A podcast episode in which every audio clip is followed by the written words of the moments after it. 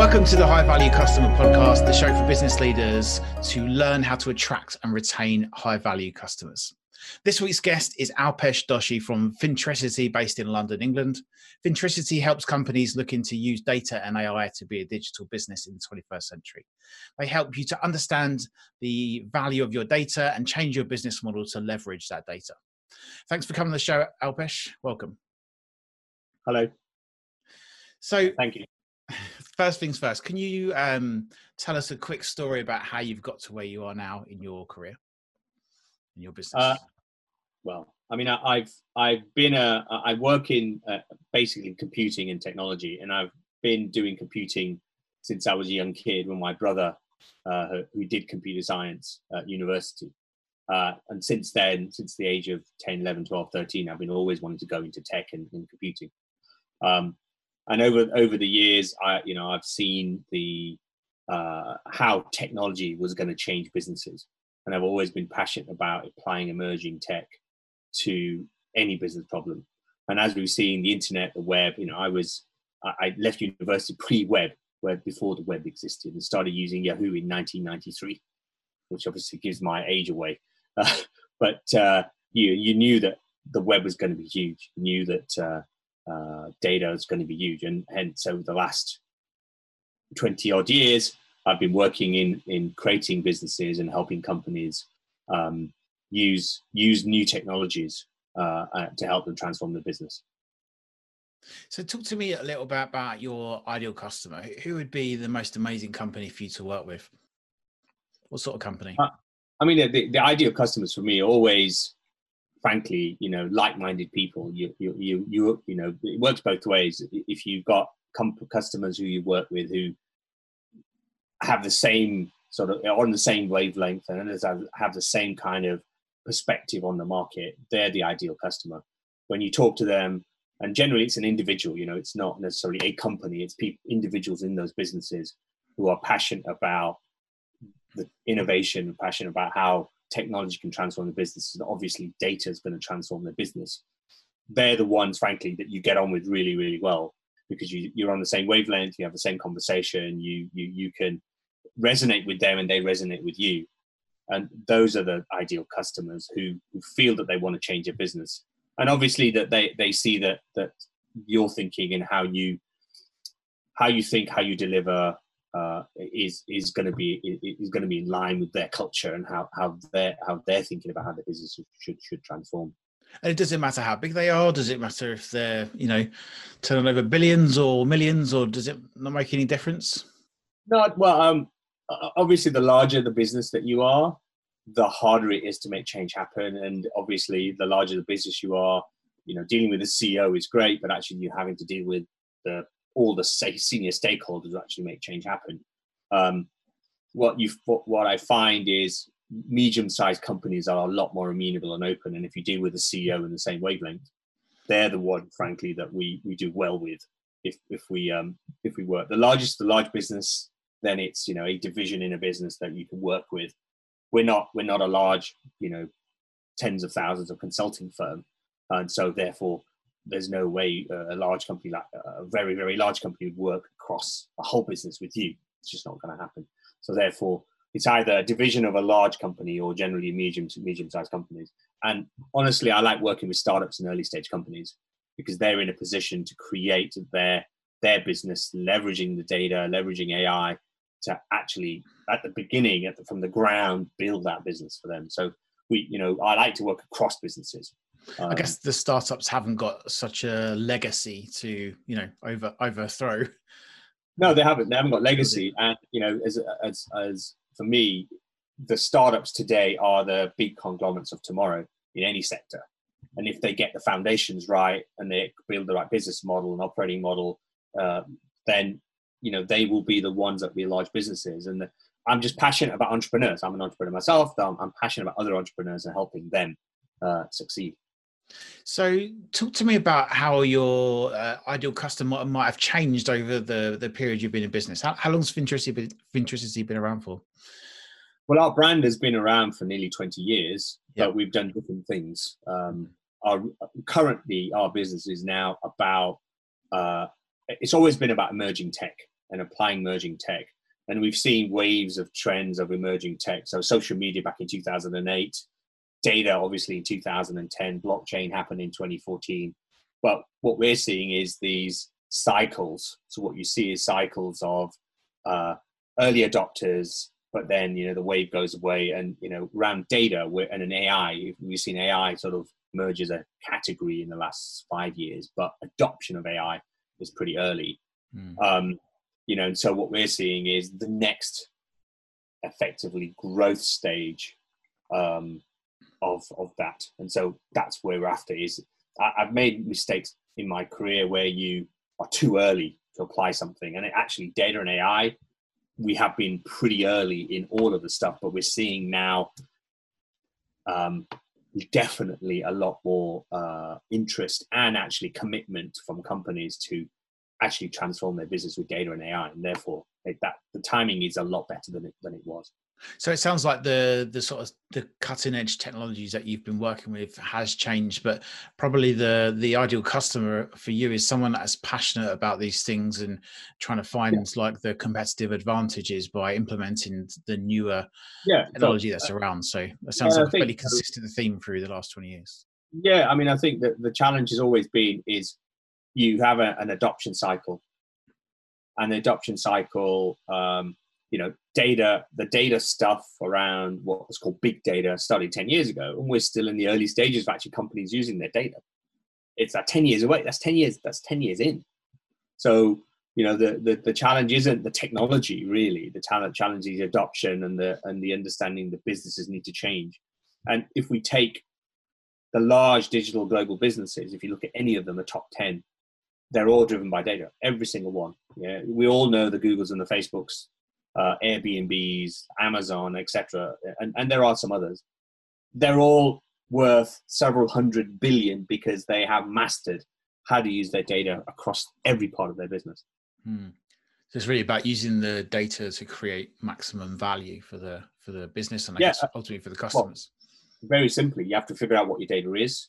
People have talked about the, the phrase data as a, as a as an asset on the balance sheet right? So if you look at the balance sheet of Facebook, one of the things they they say is, is value is the number of people who are on this on Facebook, which is two and a half billion, but also, frankly, the data those people provide to them, because that that's a huge asset for Facebook because they know so much more about people than most other companies.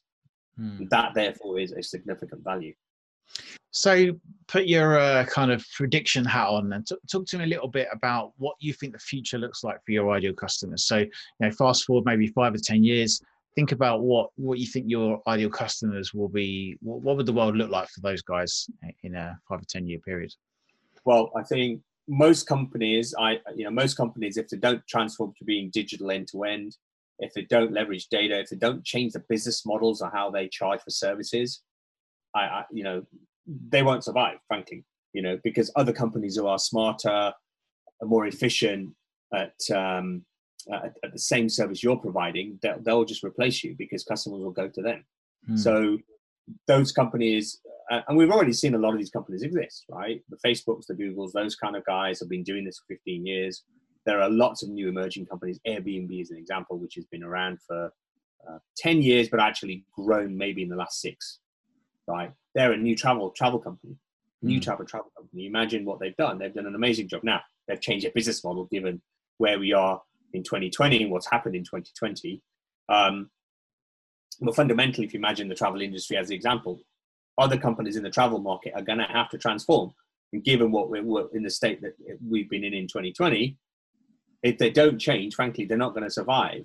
Mm. And we've seen it. We've seen these companies are so operationally inefficient losing large amounts of money and actually, frankly, going nearly going bankrupt. And that's obvious. Hopefully, the board in these com- boards in these companies realize, oh my God, we're not digital, we're not in, we're not efficient. We're going to have to transform, otherwise, we will not survive. Hmm. I guess there's always going to be startups like you know Netflix coming along and and superseding Blockbuster because they didn't yeah. digitally, digitally transform. So I guess if you don't kind of cannibalize your own business, then somebody else is going to come along and do that. So yeah you know you can't really And that, absolutely and i think that's right that's what you see right it is if companies don't transform they will fail Um, some, not that many have succeeded. Really, not that many have succeeded in transforming. Mm. Um, okay, the big conglomerates that produce widgets and make things. It's a, it's a different kind of scale, but that still doesn't dif- doesn't change the change the way they do business. So one of the key areas that, that we're seeing growth in is in what are called platforms and ecosystem models. So almost every business is either going to create a platform and ecosystem, a marketplace model, or they're going to be part of one. Mm. Uh, we've seen it in the consumer space. Um, Andreessen Horowitz, uh, Andreessen Horowitz just published a top 100 marketplaces, all consumer marketplaces that exist. That's just 100. There'll be thousands of marketplaces in the next few years being coming, and every single company in any market, in any vertical, will either be part of a marketplace or will create one if they want to survive. Hmm. So, talk to me a bit about how your business fits in with that future. Like, how, how are you helping your ideal customers to kind of work towards that that vision of the future you just described? Uh, well, I, I am an entrepreneur. Right? I like to think about what their business looks like today, explain what uh, what I think it could be tomorrow, and then explain about how they could go through that roadmap to get there. So whether you're the largest a large company or a small company, you know, what I like to do is inject ideas around what could happen what could your business look like? Um, where is your business now? So, uh, as a real example, dealing with a company that's been around for 20 years mm-hmm. in the real estate, in prop tech, and, and furniture business, they haven't transformed their business at all. But it's obvious that in their sector, in their particular niche market, a marketplace model, and a marketplace model is very straight. A two-sided marketplace It could be a three-sided marketplace, which is three parties are involved. Mm unless they transform into a two or three sided marketplace model, they will be out of business. Mm. And because they've had the business for 20 years and they have the value chain, they're in a perfect position to actually transform their business. And that applies to every sector in every market. Mm. I guess some uh, some markets, like for argument's sake, you know, the example I gave of Blockbuster and Netflix, those kind of retail environments have been transformed. I guess there's a lot of subscription businesses like Dollar Shave Club and what have you, and the different types of industries that get impacted. Some of them perhaps uh, are slightly earlier adopters, and maybe people have figured out how to disrupt them. But the disruption, I guess, is coming across every industry. You know, yeah. like law tech or, or, whatever. You know, yeah. very traditional I mean, industries are going to get totally turned turned up on their head, aren't they? Yeah, absolutely. I mean, look at what's happened to e-commerce in the UK. You know, the penetration of e-commerce in the UK was about twenty percent 20%. Just imagine e-commerce retail. Only 20% of pe- what people bought was done digitally. 80% of it wasn't. 80%. In the last three, in, a, in, a, in the sort of the, the, three months in 2020, you know, uh, March, April, May in 2020, that went up to 33%, literally in a very short period of time. And let's be honest, people are now going to think to themselves, why do I need to go into a shop? I've not been able to go into shop for two or three months, and I'll be able to buy a lot of things. That why would I go into a shop? So, so therefore, I think the acceleration of adoption of marketplaces and online is going to happen now quicker because people can see that I can buy stuff. Some companies, I, can, I won't name some of the retailers I know, are refusing to create an e-commerce proposition. No, no, we're not doing it. We're going to do a physical store. They will be out of business. They will be out of business because people will go online and buy stuff. If you don't want to if you don't want to transform, and, um, and I'll give you the name, it's Primark, right? Primark I was, I was just thinking Primark. Primark. They said, we refuse to create an e-commerce proposition. They will be out of business. Give it five years, three years, five years, they'll be out of business. Hmm. This is why, as a, you know, another example is Ocado. If the supermarkets had realized that online shopping is going to happen, and we need to create a proposition, they would have ne- Ocado would have never had a look in. Wouldn't have had a look in. They would have been they would have been not wouldn't have gone off the ground. Hmm. And look at Ocado now, right? They're now working with Spencer and Morrison's. You know, the traditional retailers aren't coming to them and say, "Can you help us do it?" So you can see that that that's just in retail. If you take any sector, that's going to happen in every single sector. Yeah, definitely.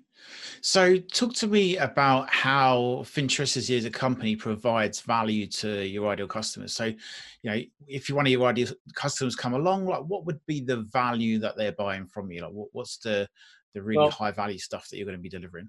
I, I think that I think it's in stages. The first stage really is about helping build that vision and that innovation of the company. So, you know, giving ideas to people and saying, here's what the art of the possible is. Here's what your business could look like, both on the basis of our own ideas and thinking, but also going around the market and understanding the market surrounding that particular company and where the market's going and where their position will be in the market. So that's the first thing. The second thing is actually helping them transform. So it's not just about implementing technology. It's not about just data. Yes, it's a data is a big part of it. It's also about culture. It's about your operating model and how you function as a business. It's about how you spend your money, where you spend your money uh, uh, to improve.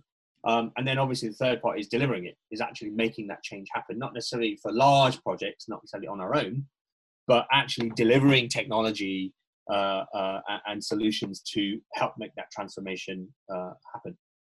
You was talking to me before the call about, um, I guess, working on, with companies on a sort of more longer term basis, and not necessarily just um, uh, projects. Talk to me about like if somebody was to come on board with you, the what would you be working with on a sort of short term basis? It was more like trying to figure out what the problems are and then implementing them over a period of time and working out like a backlog of different things they need. Yeah, so I mean, one of the I didn't really explain my sort of where we'd got to in our business, but we split the business into two parts. One was the consulting side, the other was the venture side.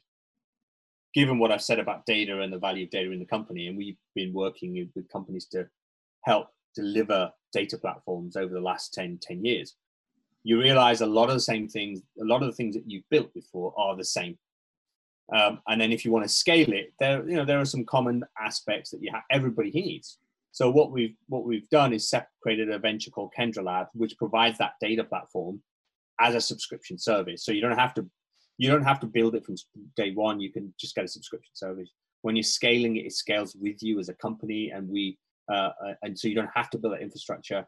And when it scales to the biggest thing, if you say, look, I decide that I'm going to take this in house, then frankly, we'll say, okay, here you go.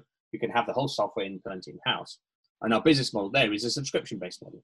So you can start small, pay a subscription fee, and as you grow and use more of the platform, you pay to use it as it scales. Uh, and the largest of the large companies, frankly, then decide, well, I want to do this all myself. It's costing me too much to use a subscription service, which is fair, right? as a real example, Netflix. Netflix did that. They started on Amazon, and for the first seven, eight, nine years, whatever it was, they used Amazon. And then they thought, wow, okay, we need to bring this in house because now this is a fundamental basic infrastructure we need to spend invest Mm-hmm. And so they brought all of that infrastructure in house and they built it themselves. So, so our business model is is really subscription based services to help help scale with the business and help manage that that data layer, that systems of intelligence, as um, as uh, Greylock Partners call it. So, talk to me about how you um, how to align your team behind this. You know, you've obviously got some big, bold visions about what the future looks like. How do how do you get all of your team to, you know, focus on delivering that value and making sure everyone's doing the right things?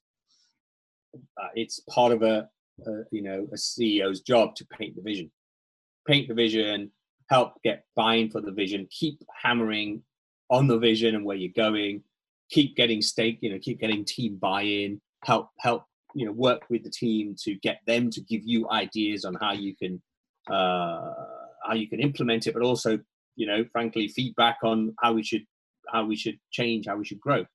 So you know any business is a team effort. It's not a one person effort. But vision may be one person. I'd imagine in a business like yours, it's probably um, quite competitive for the sort of people that you want to work for you. So, you know, any kind of cutting edge kind of technology, I imagine there's a lot of different companies that are looking to try and get those people to, you know, effectively come and join their team. So it must be quite. Yeah, quite I mean, I think yes and no. I think you know, there's a with any startup. I'm not saying it's unique to us. With any startup, with different stages of the early stage business, you have different kinds of people there's different kinds of people at every stage of a business you know mm. um, obviously anybody who joins you has got to buy into the vision buy into the commercials buy into the team buy into the tech so yes you're right. There is a there's a war for talent but i don't think you know it, it's it, it's not impossible to hire people. You can always find people who are passionate with with your stuff in the state that you are in the cut in the uh, the rewards that you give, um, and if if they don't, if you don't, then they're not the right person anyway. So you know the people that you hire are, are have to be right for the business and have to understand at, at different stages, different people at different stages. Uh, and there are lots of people out there who don't want to work with large companies. You know, they like innovation, they like new stuff. So there, there's actually, to be honest, um, more than enough people out there who are interested at different stages of your company. As you become a more, you know, as an early stage, there are frankly a, absolutely a certain set of people that are are um, are uh, suited for that kind of business. And as you grow to a medium-sized business, similarly, there's a different set of people probably for that. And when you get to a larger business, again, there's a different set of people that you you would bring in to run that business. Uh, and we see it. You know, some of the largest companies, uh, some of the companies that have grown up from startup to scale, replace their CEOs as they grow.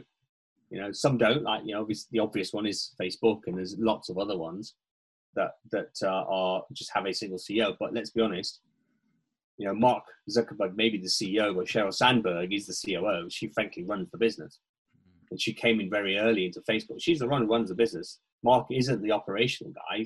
Sheryl Sandberg, frankly, created the business model, and she has scaled. She scaled Google from a small business to to a huge business, and so she knows how to do it. So that's the kind of people you have to find. You know, Sheryl Sandberg is the is the sort of the power behind Mark and the execution person behind Mark Zuckerberg.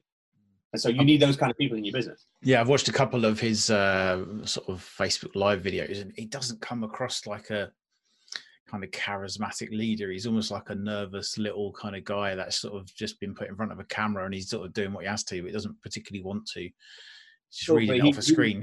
he's not really doesn't really. He's, like he's, he's a he's a co-founder of the company. Hmm. He holds the vision. He holds the direction of the business. You know, um, and he, you know, he like like with any great CEO works with a fantastic team to execute that vision and get feedback on the vision, right? And Sheryl Sandberg, frankly, I have to say, she is the she is the person that's frankly made, made Facebook five hundred billion dollar business. Mm. Without her vision on how to execute and build a business model, scale the piece, this Facebook wouldn't be what it is today. Mm. So imagine one of your ideal customers come to you and write you a check for a hundred grand. Talk to me about what they would be getting for that. Like, what would it get them? How much time would it take to deliver that stuff? You know, just imagine that scenario. What, what, what would I get if I wrote you a check for a hundred grand? Yeah, I mean, the thing for me is all about uh, delivering outcomes faster. So one of the key things, whatever money somebody gives you, it's not about let's do a face thing and spend six months talking about stuff it's let's execute and deliver. Think about the vision, but actually deliver something tangible in a very short period of time. And generally, you're talking three months to deliver some tangible outcome. Um, and so for me, it's all it's always about outcome. So you may have a grand vision, you may have a direction, you may have a roadmap, but you break that down into a very small step using agile and scrum that's part of changing operating model and change the way of working and culture to deliver some outcome really quickly so give an outcome within three months. Give me some examples of some of the things you might be able to deliver in three months. Like what sort of outcomes are you talking about? Well, it, it could be, it, it, you know, there's many different outcomes you can deliver, right? You know, you could deliver an, a report that gives some insight into something the company now hasn't known before. You know, it hmm. doesn't have to be perfect, right? This is about getting some tangible outcome which uh, the business can buy into, the senior stakeholders can buy into, and not just the outcome, but also the way that the outcome was generated, so that it's both those things. It's not just one or the other. Mm. Um, so making sure that you can, it, it, it, and this is where you work with the, work with the customer. You're saying, okay, well, what's the scope? What it is? Okay, let's find something that is that you guys and we can say, yeah, actually that could be delivered, and there'll be a, a significant business benefit on the back of it. That's what you deliver. And because you're using Agile and Scrum to deliver it, you're iterating on a two week sprint basis anyway. So you might modify what the outcome is uh, uh, within in that sprint, but you decided here's what you're going to do. You might end up doing something different by the end of the three months, but the point is that you deliver an outcome that everybody's agreed with, and you're going towards that target using agile, and you deliver the outcome in three months, and everybody's happy because you know what the outcome is going to be, and you may have modified it over the time period. So at the end, the outcome is hey, this is amazing, because that's one of the key things. You want to make sure that it's amazing. And people go, wow, okay, we need more of that. And that's what you want to get to the end of the three months. So you've been running your company for 20 years now. Um, talk to me about how um, what you've learned over that period and if if you was to have a meeting with yourself 20 years ago what were the things that you'd be telling yourself that you've learned that maybe you'd want to do differently or things that you want to do more of or things that you want to do less of well we don't have uh, three four hours five hours. I have hundreds of, the hundreds of things that i've made mistakes on over the years and still frankly still make mistakes on. So you know it's it's um uh you know, some of the basic things is try to find the best team. Uh, and I've made mistakes in hiring every single kind of person you can think of, from hiring a co-founder, working with a co-founder, hiring CTO, hiring salespeople, marketing people, etc. Right? I've made the mistake on every single role, more than once. Unfortunately, you think you learn when you've done it more than once, but you, you, you don't. Um, so hiring having the right team of people that you can work with is absolutely fundamental. That's one of the biggest ones. Secondly, um,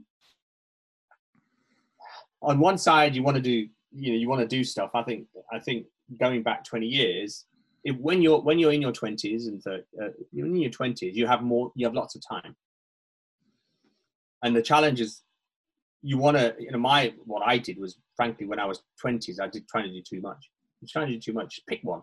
Spend a year on it, focus on it, get it up and running, do it. If it fails, it doesn't matter, but actually pick something.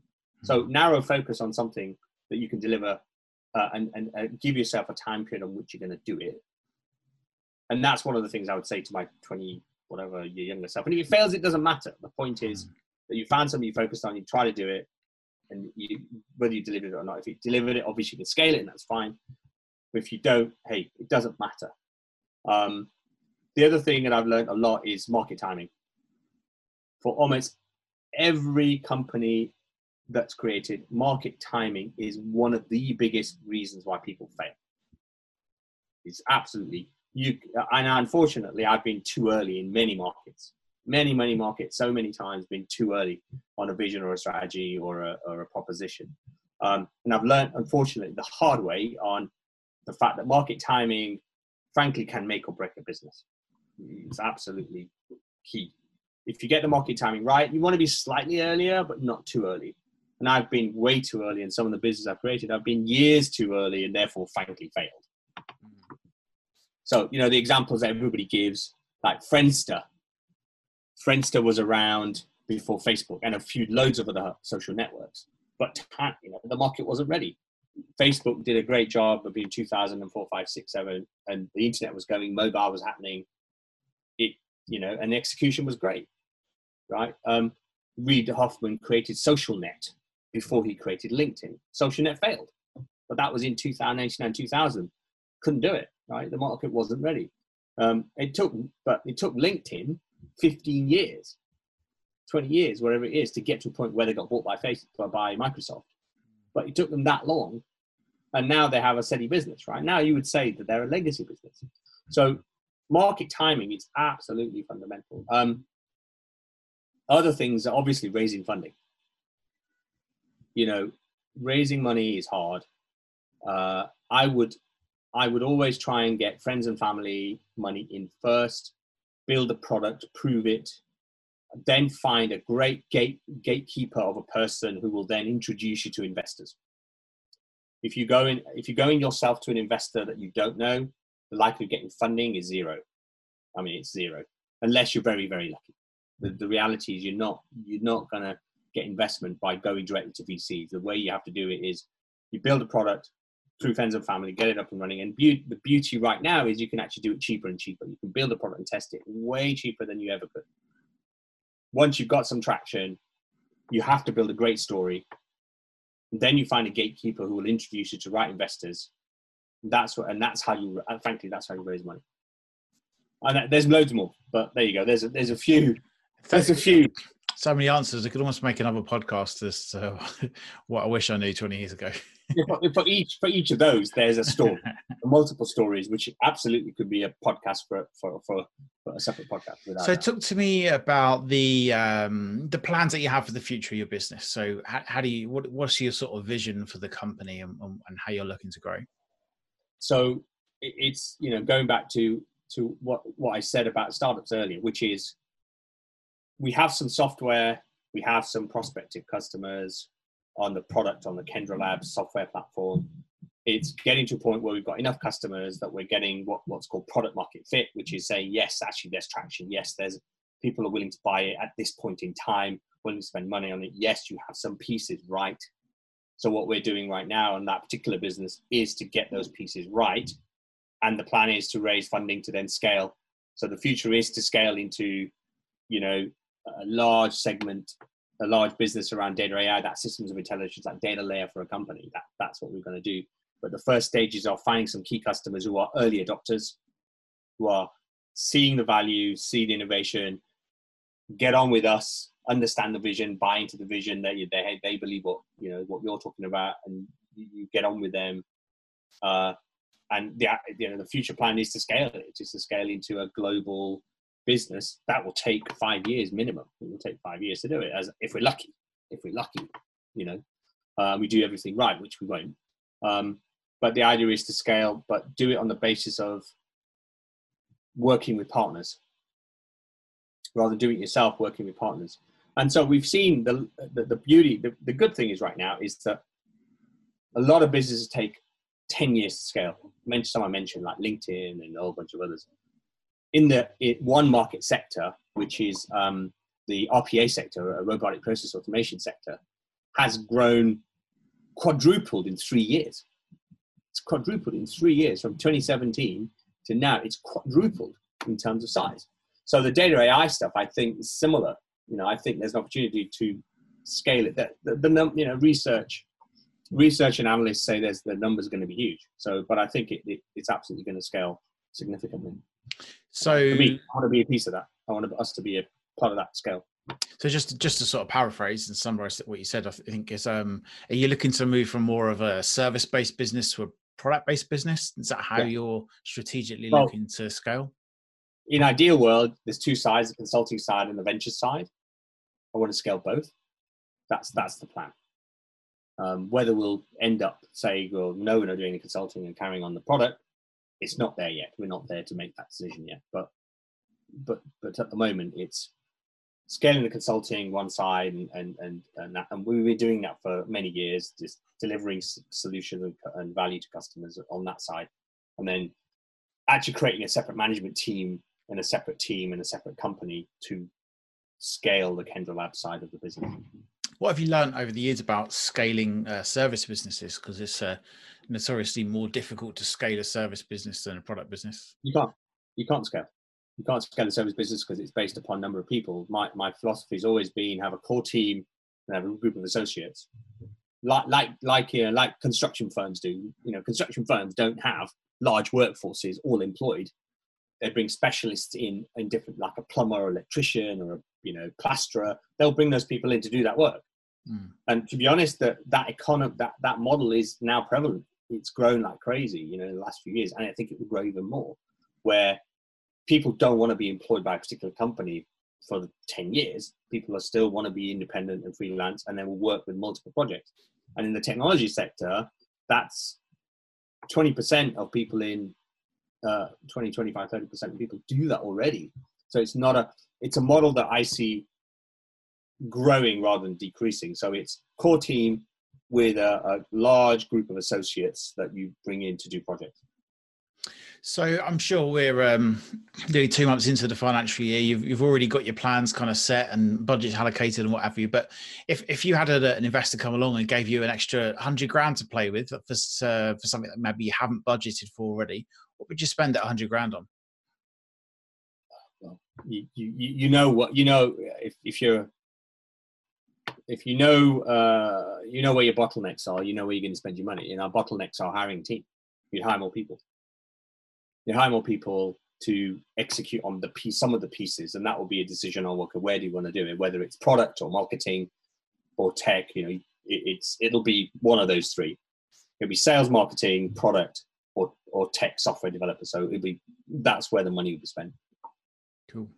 So we're almost at the end of our interview. Um, just have time for the quick fire questions. Are you ready to answer five quick questions for us?